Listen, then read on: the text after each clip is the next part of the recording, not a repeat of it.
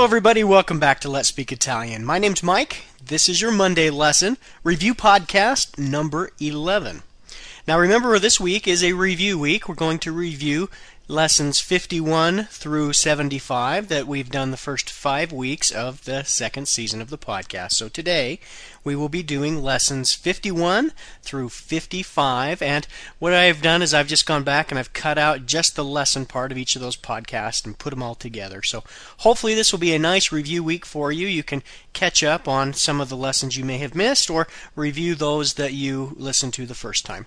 Also, let me just remind you please to go to the website at www.letspeakitalian.net where you can purchase season 1 of the podcast lessons 1 through 50 to download.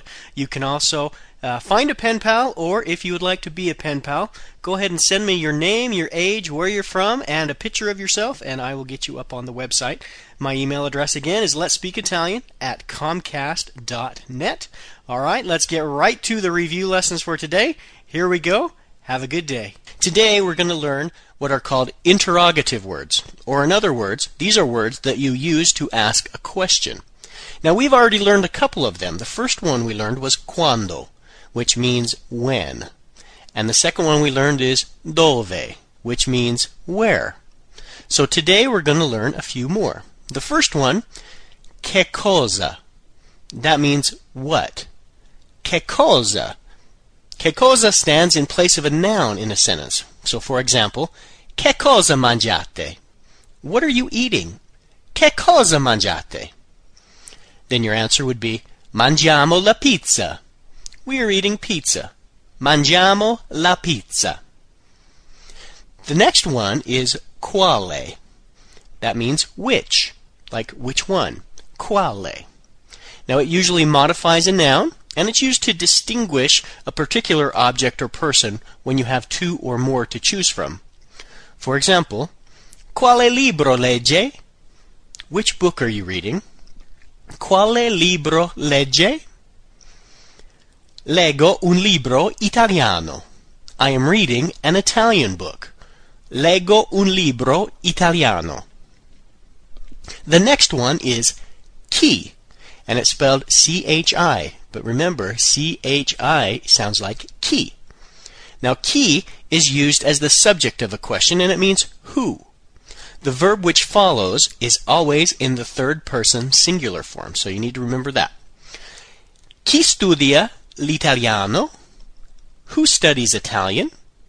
Chi studia l'italiano? Noi studiamo l'italiano. We study Italian would be your answer.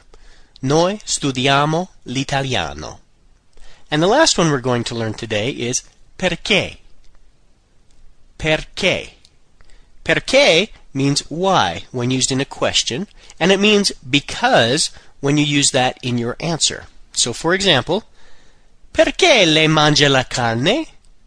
Why do you eat meat? Perché lei mangia la carne? Your answer might be Mangio la carne perché mi piace. I eat meat because I like it, or it pleases me. Mangio la carne perché mi piace. Okay, today we're going to learn some new verbs. The first two are ARE verbs, and the last two are irregular verbs that you'll just sort of need to memorize on how to conjugate them. Now, if you have forgotten how to conjugate ARE verbs, you might want to go back and listen to lesson number 32 where we learned about conjugating just regular ARE verbs. Okay, the first verb is giocare. That means to play, as in to play a sport. Giocare. Io gioco. I play. Tu giochi. You play. Lei gioca. That's the formal way of saying you play. Lui gioca. He plays.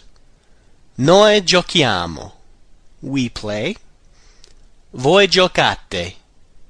You play as in you all play, plural. Loro giocano. They play. Or they all play. Loro giocano. The second ARE verb that we'll learn today is suonare. That means to play an instrument. Suonare. Io suono. I play. Tu suoni. You play. Le suona. You play formal. Lui suona. He plays. Noi suoniamo. We play. Voi suonate. You all play. Loro suonano. They play. The third verb we're going to learn today, and again, this is an irregular verb, which means there is no set way of remembering it other than just memorizing it. The verb is fare, and that means to do or to make. Fare. Io faccio. I make. Tu fai. You make. Le fa. The formal way of saying you make. Lui fa. He makes. Noi facciamo. We make. Voi fate. You all make. Loro fanno. They make. And then the fourth verb today is andare. And that means to go, a very common verb. Andare. Io vado. I go. Tu vai. You go. Le va. The formal way of saying you go. Lui va. He goes. Noi andiamo. We go. Voi andate. You all go. Loro vanno. They go. Today we're going to learn some vocabulary words, and then tomorrow what we're going to do is we're going to use these verbs, excuse me, use these words with the verbs that we learned yesterday and make up some sentences. Okay? The first word is compito. That means an assignment or a task. Compito. Torta. That means a cake. Torta. Biscotti. That means cookies. Biscotti calcio. That means soccer, or for you European listeners, football. I know it's football, but in America it's soccer, and in Italian it's calcio. Pianoforte. That's a piano that you play. Pianoforte. Scuola.